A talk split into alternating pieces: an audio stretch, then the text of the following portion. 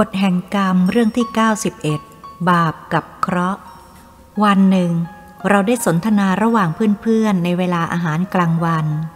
เพื่อนที่เป็นหมอความคนหนึ่งเอ่ยขึ้นว่าผมรับว่าคดีแพ่งฝ่ายจำเลยเรื่องหนึ่งแต่ไม่ทันถึงศาลเพียงผมชี้แจงให้เห็นถึงหลักธรรมทั้งสองฝ่ายก็ประนีประนอมกันเรียบร้อยแต่กว่าจะตกลงกันได้ผมต้องชักแม่น้ำทั้งห้าของศีลธรรมมาเทศนากันแทบแย่แต่ผมก็ดีใจที่ได้ช่วยเพื่อนมนุษย์ให้มองเห็นธรรมพวกเราเกิดสนใจถึงสาเหตุที่เกิดคดีขึ้นจึงขอให้เพื่อนผู้เป็นหมอความช่วยเล่าเรื่องให้ฟังท่านทนายผู้ใจดีถือหลักธรรมประกอบคดีได้กรุณาเล่าให้ฟังว่าคดีนี้ผมไม่ได้แก้คดีอาญาให้จำเลยมาแต่แรกแต่ผมรับว่าคดีแพ่งเรื่องตอนปลายส่วนเรื่องคดีอาญาได้ผ่านศาลและจำเลยได้แพ้คดีมาแล้วคราวนี้ฝ่ายโจทก์ได้ฟ้องร้องเรียกค่าเสียหายเป็นจำนวนหลายแสนเมื่อผมรู้ความจริงแล้วผมก็เศร้าใจเพราะจำเลยไม่มีความผิดตามข้อหาแต่ฝ่ายโจทก์มีพยานหลักฐานทางคดีอาญาแน่นหนาถ้าจะพูดถึงทางกฎหมายแล้วหลักฐานได้ผูกมัดจำเลยยากที่จะหลุดได้เรื่องเท่าที่ผมรู้เหตุที่เกิดขึ้นหนีไม่พ้นบาปกับเคราะห์อาจจะเกิดขึ้นกับผู้บริสุทธิ์ได้ทุกเมื่อเพราะคนเราต่างก็มีกรรมเป็นมรดกติดตามไม่รู้ว่าเราเคยทำกรรมอะไรมาแต่อดีตฉะนั้นเรื่องบาปเคราะห์จะเกิดขึ้นกับผู้ที่มีกรรมเก่าได้เสมอทุกเวลาเรื่องมีอยู่ว่าผู้ตกเป็นจำเลยคดีอาญาถูกข้อหาว่าขับรถชนคนตายด้วยความประมาทยังเป็นนักศึกษาเป็นน้องชายส่วนพี่ชายเจ้าของรถเป็นผู้มีหลักฐานดีมีการค้าและโรงงานก็ตกเป็นผู้ต้องหาในแง่คดีแพ่งเหตุเกิดขึ้นเพราะน้องชายขับรถไปเที่ยวแต่บังเอิญเย็นนั้นน้องชายได้ขับรถกลับมาคนเดียวเมื่อกำลังขับรถมาตามถนนก็มีรถขับมาอย่างรีบด่วนแซงตัดขึ้นหน้าทางซ้ายด้วยความเร็วอย่างเร่งร้อนเฉียดรถชายหนุ่มเกือบจะชนความเลือดร้อนของเด็กวัยรุ่นไม่ยอมให้ใครมาอวดดีจึงขาดสติความไตร่ตรอง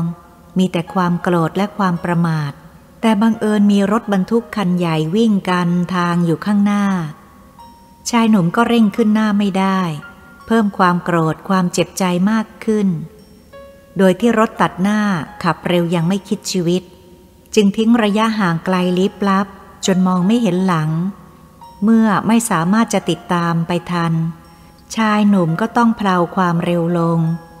ได้แต่บ่นด่าไปตามเรื่องแต่แล้วเหตุการณ์ที่ไม่เคยนึกไม่เคยฝันก็เกิดขึ้นเพราะมีรถยนต์คันหนึ่งวิ่งไล่หลังมาทันก็ปาดหน้ารถชายหนุ่มบังคับให้จอดข้างถนนแล้วคนรถคันนั้นก็ได้จอดขนาบข้างมี10ตำรวจรีบเปิดประตูข้างคนขับออกมาและประตูหลังก็มีชายเปิดออกมา2 คนชายผู้หนึ่งออกมาชี้หน้าชายหนุ่ม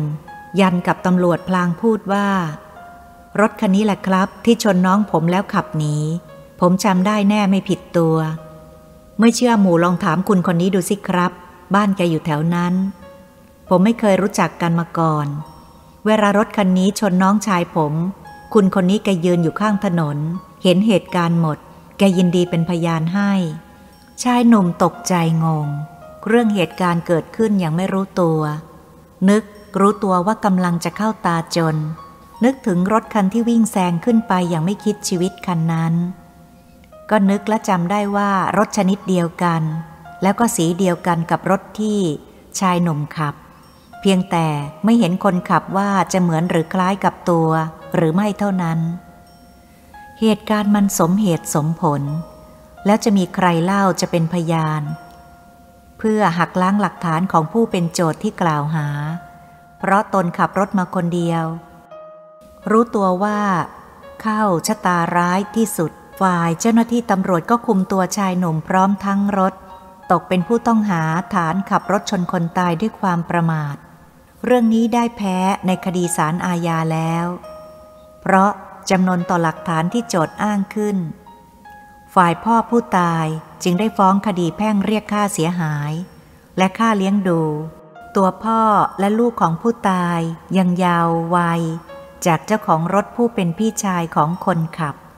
ฝ่ายจำเลยได้มาหาผมเพื่อให้ช่วยว่าคดีนี้เมื่อผมให้ฝ่ายจำเลยเล่าความจริงให้ฟัง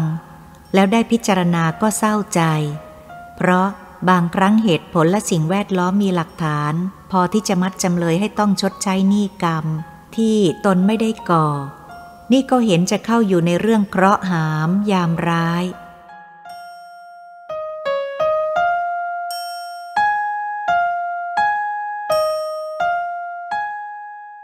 กฎหมายก็ต้องเป็นกฎหมายตุลาการท่านก็ต้องตัดสินไปตามตัวบทเมื่อแวดล้อมไปด้วยหลักฐานผมเห็นรูปคดีก็รู้สึกว่าหนักเอาการถ้าเป็นโรคก็ชนิดหมอไม่รับผมจึงให้ความเห็นกับจำเลยว่าควรจะไปหาฝ่ายโจทก์และพามาพบปะเพื่อประนีประนอมกันเสียอย่าให้ถึงโรงถึงศาลเลยและเราต้องเสียเงินบ้างเพียงให้หนักเป็นเบาฝ่ายจำเลยก็ยินดีขอเพียงแต่อย่าให้เสียมากเป็นจำนวนแสนและขอให้น้องชายซึ่งกำลังศึกษาเล่าเรียนอย่าต้องติดคุกให้เสียอนาคตตกลงแล้วก็นัดฝ่ายโจทก์ซึ่งมีบิดาของผู้ชายพี่ชายและทนายได้พบกันที่สำนักงานของผมเมื่อผมได้ทักทายปราศัยสนทนากันแล้วก็เล่าความจริงให้ฟังเพื่อให้เห็นความบริสุทธิ์ของฝ่ายจำเลยซึ่งไม่ผิดขอความเห็นใจ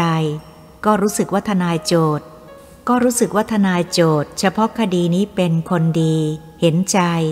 ปล่อยให้เราได้สนทนากันตามลำพังส่วนพ่อผู้ตายนั้นมีอายุมากแล้ว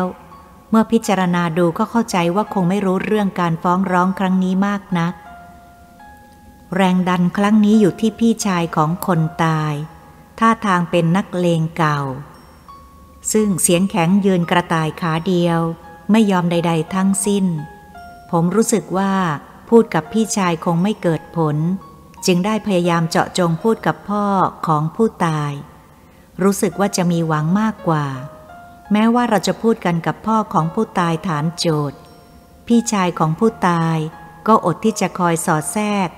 ร้องเตือนพ่อไม่ให้ตกลงใดๆเมื่อไม่ได้ครบตามจำนวนที่เรียกร้องตามฟ้องตอนหนึ่งพ่อของผู้ตายพูดออกมาว่าเรื่องนี้ผมเองก็ไม่ค่อยจะรู้เรื่องอะไรมากนัก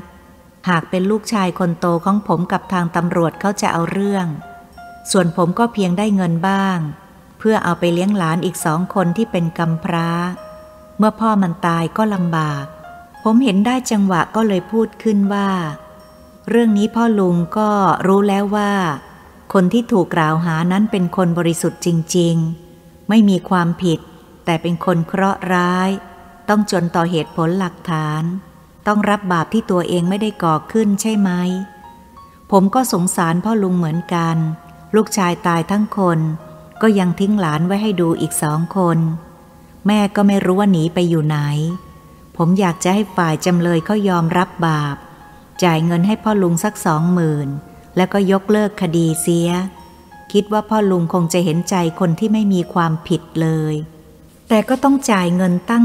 20,000เมื่อนึกถึงอกเขาเอามาเป็นอกเราบ้างจะมีความรู้สึกอย่างไรพ่อลุงก็คงจะมีศีลธรรมอายุป่านนี้ลองคิดดูสิครับไม่ควรจะให้เรื่องยืดยาวออกไปไม่รู้จักจบสิ้นเสียงลูกชายคนโตร้องบอกพ่อเปลยๆออกมาอย่างไม่พอใจว่าพ่อกลับเถอะไม่ต้องพูดอะไรอีกแล้วเสียเวลาเปล่าๆตกลงอะไรกันไม่ได้กลับเถอะพ่อเอาไว้เป็นหน้าที่ของศาลชี้ขาดดีกว่าผมทำใจเย็นพยายามอธิบายพูดกับผู้เป็นพ่อให้เข้าใจเห็นผิดเห็นถูกไม่ฟังเสียงและไม่สนใจว่าลูกชายของแกจะพูดอะไรที่ไม่ถูกหูถูกใจแสดงกิริยาแข็งกระด้างไม่เป็นมิตรตลอดเวลาตั้งแต่ย่างเข้ามาในสำนักงานของเราด้วยหน้าตาทะมึงถึงไม่สุภาพพูดจาไม่มีหางเสียงผิดกับผู้พ่อซึ่งมีอายุยังค่อยฟังเหตุผลบ้างที่สุดผมก็เห็นว่าไม่มีทางที่จะตกลงกันได้เพราะฝ่ายโจทก์ เขาอาศัยคำพิพากษาคดีอาญามาฟ้องจึงได้เปรียบยังเหลืออยู่ทางเดียวที่เป็นทางสุดท้ายพยายามให้แกรู้ถึงกฎแห่งกรรมชี้แจงบุญบาปคำนึงถึงศีลธรรมให้ละความโลภให้สร้างความดีเป็นกุศลผมจึงต้องเอาธรรมเข้าช่วยให้เกิดความรู้สึกจะได้ผลหรือไม่เพียงไรก็ไม่เพียงแต่หวังเป็นหนทางสุดท้ายและพูดต่อไปว่าผมและพ่อลุงเราต่างก็อยู่ในพุทธศาสนาเทิดทูนพระมหากษัตริย์ชาติไทยองค์เดียวกันถ้าเราก่อกรรมอันใดเราย่อมหนีกรรมนั้นไม่พ้นใครจะทำอะไรจะดีจะชั่วย่อมเป็นกรรมติดตามไปสนองทั้งในชาตินี้และชาติหน้าเรื่องนี้พ่อลุงก็รู้ดีอยู่แก่ใจแล้วว่าฝ่ายจำเลยเป็นผู้บริสุทธิ์ไม่ได้ทำผิดดังข้อกล่าวหาของโจทย์แล้วพ่อลุงจะใจร้ายใจดำสร้างเวรสร้างกรรมตั้งใจให้คนบริสุทธิ์รับโทษเช่นนี้ไม่เป็นการก่อเวรก่อกรรมขึ้นเพื่อเห็นแก่ตัวหรือพ่อลุงก็อายุมากแล้วจะสร้างเวรสร้างกรรมไปถึงไหนสร้างทำไมอีกถ้าเรียกร้องเอามากๆแทบหมดตัวจนเขาไม่มีอะไรจะให้ต้องกู้หนี้ยืมสินมาให้พ่อลุงจะต้องมีบาปกรรมหนักยิ่งขึ้นอีกที่ทำให้คนบริสุทธิ์ไม่มีความผิดต้องได้รับความทุกข์ยากลำบากทรมานจิตใจการที่เขาสละให้20,000นี้เขาก็ต้องเสียสละเลือดเนื้อและเวลาที่เขาอุตส่าห์ตั้งหน้าทำมาหาด้วยความยากลำบากด้วยน้ำพักน้ำแรงต้องรับเคราะห์เสียให้ทั้งที่ไม่ใช่ความผิดของเขา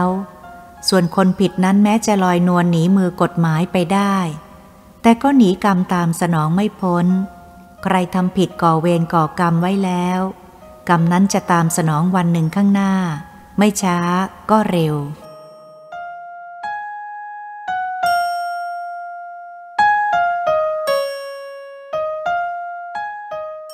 ฉะนั้นพ่อลุงยังจะสร้างกรรมทั้งๆที่รู้จะทำให้คนบริสุทธิ์ได้รับโทษและแถมจะเรียกร้องเงินทองเขาเป็นแสนๆเช่นนี้พ่อลุงไม่กลัวกรรมจะตามสนองหรือเมื่อพูดเช่นนี้ทำให้พ่อลุงหยุดคิดจิตใจอ่อนลงรู้สึกตัวเห็นจริงเห็นจังในเรื่องกรรมแต่รู้สึกว่าแกไม่มีอำนาจในคดีนี้เป็นเพียงแต่หุ่นให้ลูกชายคนโตเชิดเท่านั้นทำให้ผมเห็นใจเมื่อแกพูดว่าผมเองเมื่อคุณพูดถึงเรื่องกรรมนั้นผมก็เห็นจริงผมเชื่อในเรื่องกรรมมีจริงเพราะเคยเห็นตัวอย่างเกิดขึ้นมาแล้วพูดถึงใจผมอายุก็มากแล้วไม่อยากก่อกรรมก่อเวรเป็นบาปติดตัวไปผมเห็นด้วยกับคุณผมอยากจะตกลงกับคุณและพอใจที่คุณเสนอพอได้เงินเลี้ยงหลานกำพร้า2 คนก็พอใจแล้วเมื่อลูกชายผมยังไม่ตายมันก็มีอาชีพขับรถรายได้ก็ไม่มากนักมันก็คอยจุนเจือผมและลูกของมันเมื่อคุณพูดถึงกรรมตามสนองผมก็คิดได้ไม่อยากก่อเวรต่อไปแต่จนใจเรื่องลูกชายคนโตเป็นคนเจ้ากี้เจ้าการถ้าเขาเห็นด้วยกับผมเรื่องนี้ก็ยุติลงผมไม่ต้องก่อเวรที่จะติดตัวไปที่คุณบอกว่าฝ่ายจำเลยเป็นผู้บริสุทธิ์ไม่มีความผิดผมก็เชื่อตามคุณแต่เหตุผลหลักฐานนั้นขั้นต้นมันแวดล้อมเพราะมันเป็นบาปกับเคราะห์คนเราย่อมมีเคราะห์ดีเคราะห์ร้ายเป็นธรรมดาผมก็เห็นจริงอย่างที่คุณว่าเสียงพ่อลุงแกพูดอ่อนลงอย่างเห็นถูกเห็นผิดเห็นแจ้งชัดแล้วส่วนลูกชายคนโตที่คอยก่อกวนขัดขวางไม่ให้เราเจรจากันได้สะดวกนั้นบัดนี้นิ่งเงียบแม้ว่าชายผู้พ่อจะพูดจาเห็นด้วยกับผมลูกชายก็ไม่แสดงขัดขวางเหมือนเมื่อเจรจาตอนต้นๆซึ่งเคยนึกว่าเรื่องนี้คงไม่มีหวังจะตกลงกันได้เพราะเสียงที่แข็งกร้าวของลูกชายคนโตของพ่อลุงเป็นต้นเหตุแต่ผมก็พยายามให้ถึงที่สุดเมื่อพ่อลุงเห็นจริงจังจิตใจอ่อนลงและเจ้าลูกชายเงียบสงบลงผมก็รู้สึกโชคเข้าข้างผมบ้างเพราะอาศัยธรรมนำทางความหวังค่อยๆเห็นแสง เพราะศีลธรรมได้เข้าถึงจิตใจที่สุดลูกชายก็เข้าไปกระซิบที่หูพ่อและพยักหน้ากับทนายความของแกพ่อลุงหันมาพูดกับผมว่าผมขอเวลาปรึกษากันหน่อยว่าควรจะทำอย่างไรดีขอเวลาหารือกันสักครู่หนึ่งก่อนที่จะตอบคำเสนอผมรู้สึกว่าบรรยากาศได้แจ่มใสขึ้นบ้างแล้วแต่หวังผลอะไรแน่นอนยังไม่ได้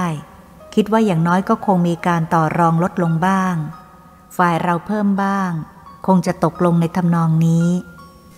แล้วผมก็ให้น้องเขาใช้กันโดยลำพังผมคอยอยู่ภายนอกกับจำเลยสักครู่ใหญ่ฝ่ายโจทก์ทั้งสามก็เดินยิ้มอย่างสบายใจออกมาบอกผมว่าเราตกลงกันแล้วยอมรับเงิน20,000ที่คุณและฝ่ายจำเลยเสนอแล้วครับแล้วขอให้ฝ่ายคุณอโหสิกรรมให้พวกผมด้วยเงินที่จ่ายให้นี้ขอให้นึกว่าบริจาคทำบุญเลี้ยงลูกกำพร้าในตาดำๆเถอะผมกับฝ่ายจำเลยต่างก็มีความตื่นเต้นตื้นตันใจน้ำตาแทบไหลออกมานี่เป็นอานุภาพของธรรมจูงใจเข้าถึงธรรมเพราะไม่นึกว่าเหตุการณ์จะลงเอยอย่างเรียบร้อยง่ายดายเช่นนี้ทั้งมองดูเจ้าลูกชายคนโตของโจทก์ก็เปลี่ยนแปลงจากความมึนตึงมายิ้มแย้มเป็นกันเองมากขึ้นหมดความกินใจกันที่สุดเราก็สนทนาเข้ากันได้เมื่อตกลงทำสัญญาเรียบร้อยแล้วทำให้ผมอยากรู้ว่าโจทก์คิดอย่างไรจึงเป็นเหตุเปลี่ยนแปลงจากการที่มองไม่เห็นว่าจะตกลงกันได้เรียบร้อยที่สุดก็ได้ทราบข่าวจากปากคำของลูกชายคนโตของโจทก์ซึ่งเป็นพี่ชายของคนตายนั้นได้บอกว่าเมื่อก่อนผมก็ตั้งใจว่าจะไม่ยอมตกลงใดๆทั้งสิ้นนอกจากเท่าที่ได้เสนอไว้แล้วนั้นและตั้งใจไว้อย่างเข้มแข็งตลอดแต่เมื่อผมได้ยินคำพูดของคุณได้ฟังเรื่องกรรมแล้วทำให้เกิดความหวั่นไหวหวาดกลัวเรื่องกรรมขึ้นมาทันทีเพราะเท่าที่คุณพูดว่ากรรมผู้ใดทำขึ้นต่อไปกรรมนั้นก็ต้องตามสนองเช่นเดียวกันทำให้แทงใจดำผมเมื่อนึกถึงน้องชายที่ถูกรถชนตายก็เคยขับรถชนคนตายมาแล้วเวลานั้นผมนั่งรถไปด้วยเห็นเหตุการณ์ที่ชนได้อย่างชัดเจนติดหูติดตาถึงรูปร่างท่าทางของคนเคราะห์ร้ายผู้นั้นกระเด็นห่างจากถนนไปล้มลงเราหยุดดูเพียงระยะสั้นๆเห็นกิริยาท่าทางดิ้นรนทรมานของคนที่กำลังชักดิ้นชักงอไปมาบังเอิญเวลานั้นบนท้องถนนไม่มีคนเป็นเวลากลางคืนและทางเปลี่ยวผมจึงตกลงใจเร่งให้น้องชายดับไฟหน้ารถแล้วรีบขับรถหนีไปเร็วก่อนตำรวจจะมาถึงน้องชายผมได้สติหายตกใจจึงเร่งความเร็วขับรถหนีและที่สุดก็รอดตัวตลอดมาเพราะไม่มีใครรู้ใครสงสัยว่ารถเราได้ชนคนตายแม้แต่พ่อผมก็ไม่รู้เรื่องนี้เหตุการณ์ได้เกิดขึ้นเกือบ2 ปีแล้ว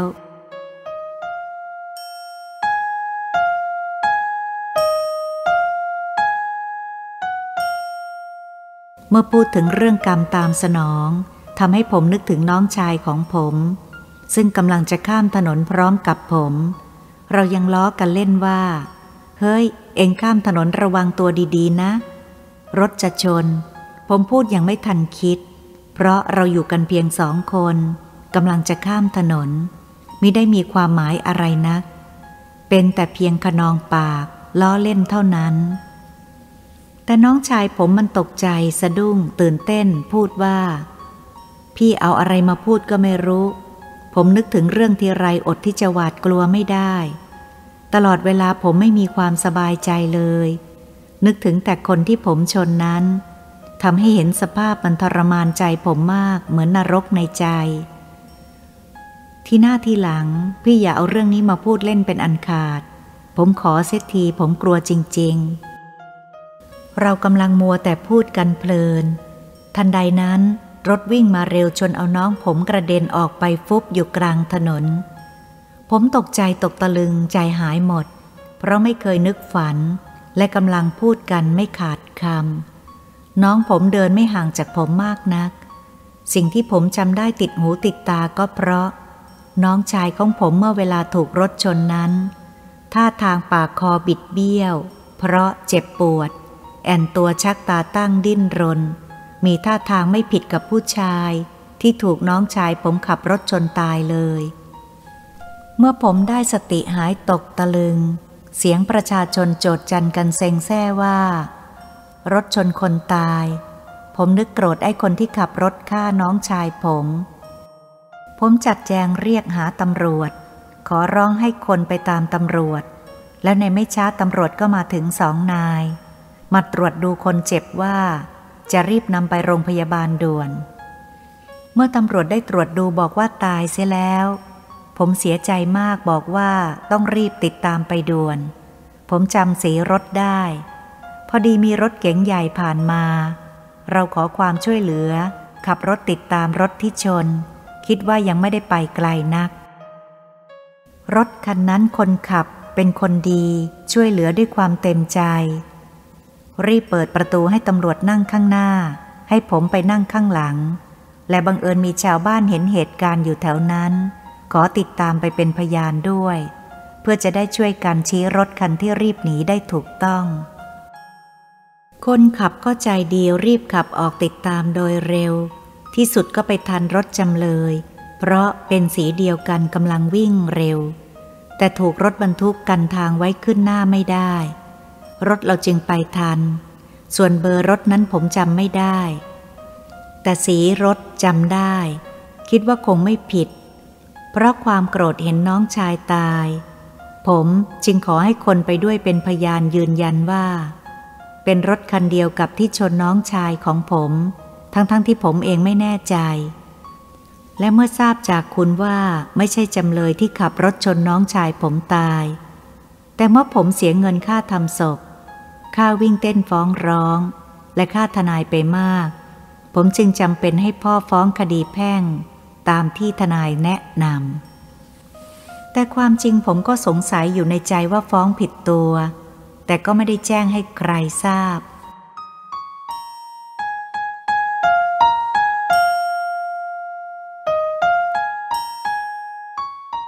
นี่แหละครับแรกผมก็ไม่ค่อยยอมอ่อนข้อให้เพราะความเรื่องนี้ฝ่ายผมต้องชนะแน่แต่เมื่อได้ยินว่ากรรมตามสนองผมก็นึกได้ก็กลัวกรรมเพราะเคยพบมาแล้วจึงได้บอกให้พ่อผมตกลงเพราะผมก็เชื่อว่ากรรมตามสนองในวันหนึ่งข้างหน้าเพราะผมเองก็เห็นภาพน้องสิ้นใจกับตาว่ากรรมตามสนองแน่ไม่ผิดนี่แหละครับเป็นต้นเหตุให้ผมสำนึกผิดขึ้นมาได้ตกลงกับพ่อผมยอมรับข้อเสนอของคุณไม่อยากให้กรรมติดตามผมหรือพ่อไปด้วย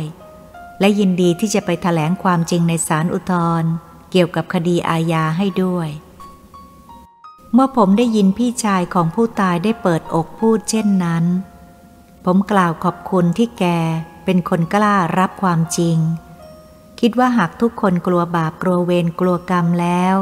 เหตุการณ์ร้ายที่จะเกิดขึ้นทุกวันนี้ก็คงจะลดน้อยลง